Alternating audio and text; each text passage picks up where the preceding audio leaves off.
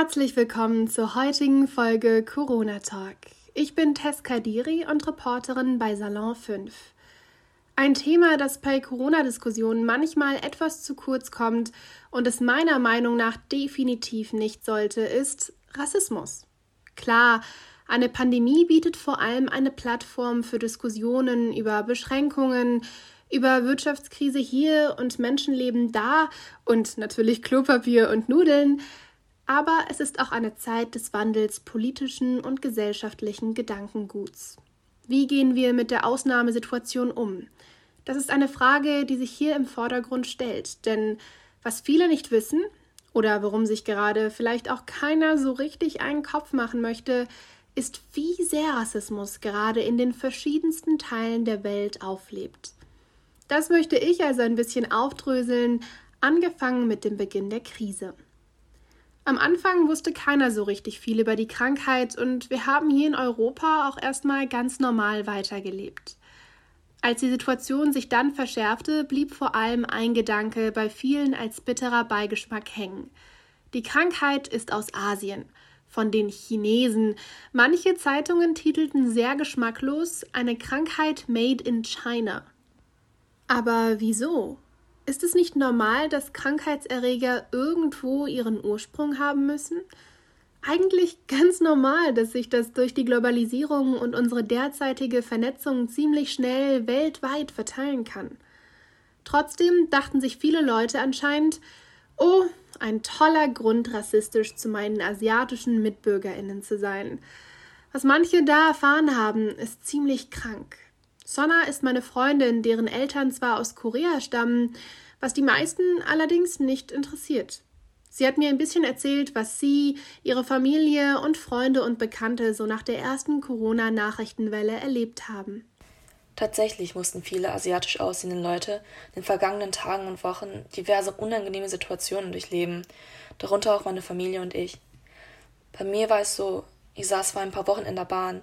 Ich wollte einfach nur in die Stadt fahren, um meine Einkäufe erledigen. Und dann stieg eine Gruppe Jugendlicher ein. Auf einmal fing einer von ihnen an, mich anzuschreien. Ich habe am Anfang gar nicht verstanden, was er schrie. Als ich meine Kopfhörer rausnahm, merkte ich, dass er mir Corona ins Gesicht schrie. Das tat er mehrmals und seine Freunde lachten. Als ich realisierte, was geschah und mich dagegen wehren wollte, stiegen sie schon aus. Leider passieren solche Feindseligkeiten nicht nur Erwachsenen, sondern auch Kindern. Ich habe Bekannte, die sind auch Koreaner wie ich. Sie haben eine süße Tochter, vielleicht sieben oder acht, also im Grundschulalter. Ab einem gewissen Punkt durfte sie nicht mehr mit ihren Freundinnen spielen. Der Grund dafür ziemlich absurd. Die Eltern der anderen Kinder verboten es. Das Kind sieht ja chinesisch aus. Sie könnte ja Corona haben. Viele lassen sich nicht so beleidigen und nicht so diskriminieren, versuchen sich auf kreativste Weise zu schützen. Einige Asiaten kaufen Waffen, wie in Amerika. Andere, wie mein Vater, kaufen T-Shirts mit der koreanischen Flagge und dem Aufdruck I love Korea. Um nicht als Chinesen verwechselt zu werden. Als ob das was bringen würde. Wow, ganz schön harter Tobak. Aber nicht nur in Deutschland widerfahren asiatischstämmigen MitbürgerInnen solche harten Anfeindungen, sondern auch in anderen Teilen der Welt. Wer Abgründe der Menschlichkeit beobachten möchte, kann da gerne mal googeln. Da denkt man sich allerdings häufig, ach, das sind doch nur dumme Trolls im Internet, so denkt doch keiner mit Verstand. Naja, in den meisten Fällen trifft das schon zu, aber eine solche Pauschalisierung halte ich trotzdem für ziemlich gefährlich. Der französische Philosoph Alain Badiou reagierte auf den Pandemieausbruch zum Beispiel mit einem Statement, in welchem er den Ausbruch in Wuhan auf und ich zitiere jetzt, altmodische Bräuche und archaische Gründe zurückführt. Aha, okay. Außerdem erklärt er, dass die gefährliche Schmutzbarkeit der chinesischen Märkte sehr gefährlich ist und eine selbstverständliche Gefahr darstellt. Wer sich gerade denkt, hm, hört sich doch ganz okay an.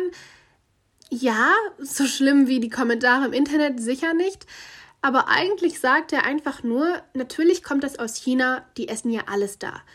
In schlau. Wodurch der Inhalt aber nicht an Wahrheitsgehalt oder Validität gewinnt. Eine sinnlose Generalisierung, die sich langsam aber sicher zu mehr steigern kann.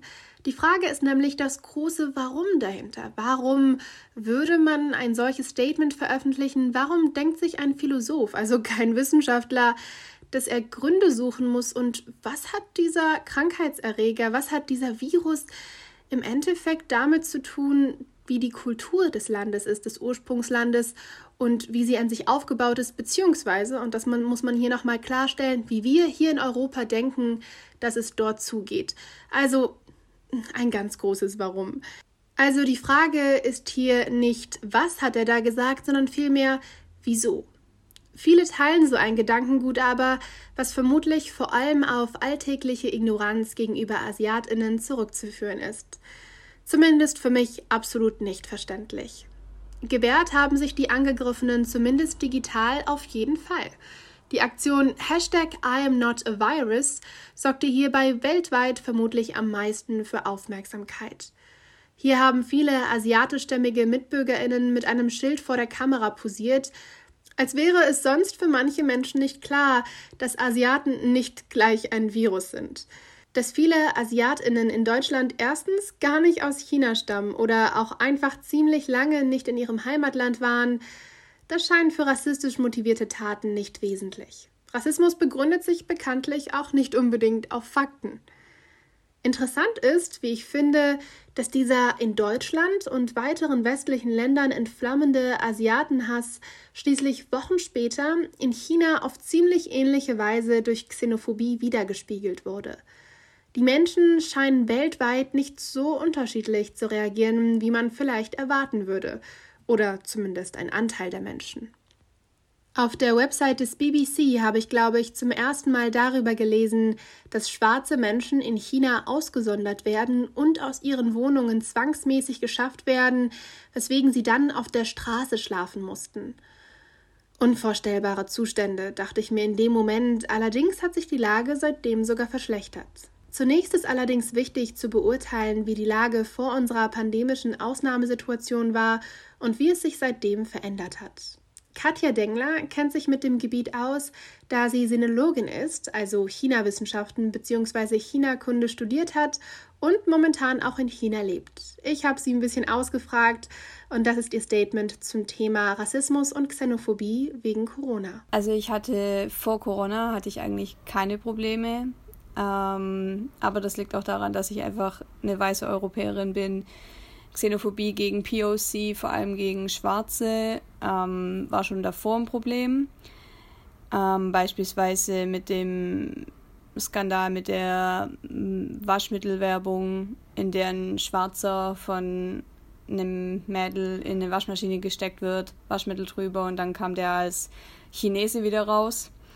Und ähm, nach Corona hat sich ähm, dieses Anti-Ausländer, ähm, diese Haltung eben verschlimmert, weil eben die Situation in den anderen Ländern schlechter wurde. Und in China hat man sich gerade von, von dem Corona-Schock erholt.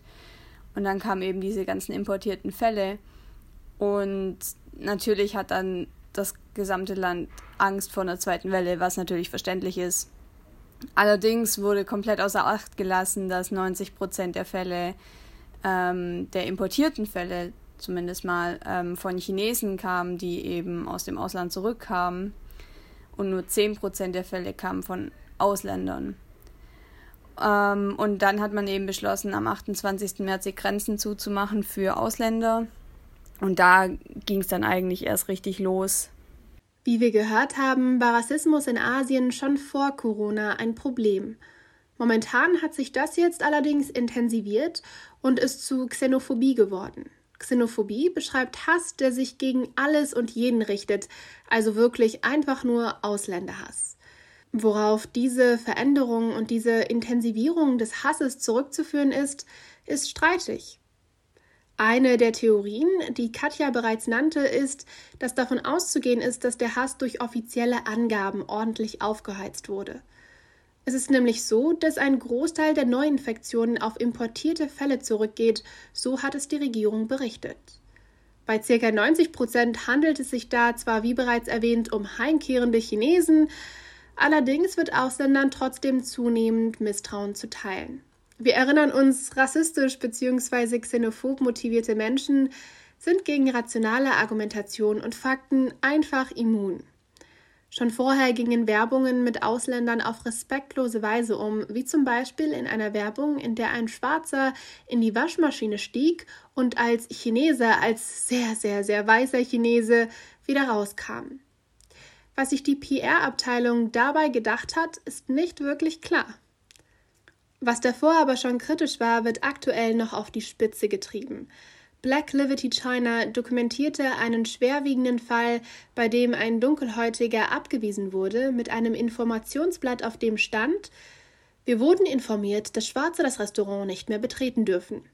Ihrer Gesundheit zuliebe begeben Sie sich bitte zur örtlichen Polizei und danach in Quarantäne. Das war in Guanaxu. Das ist aber natürlich nicht genug. Auf der Chatplattform WeChat kursierte seit kurzem ein Comic, bei dem Ausländer von Behörden in den Müll geworfen wurden, weil sie sich angeblich nicht an die Regeln gehalten haben sollen. Die chinesische Regierung, welche sonst für die Zensur im Internet bekannt ist, schien hier eine Runternahme nicht zu priorisieren, weswegen der Comic einige Zeit lang im Internet Hass schürte. Wer hier genau gehasst wird, war den Leuten ziemlich egal.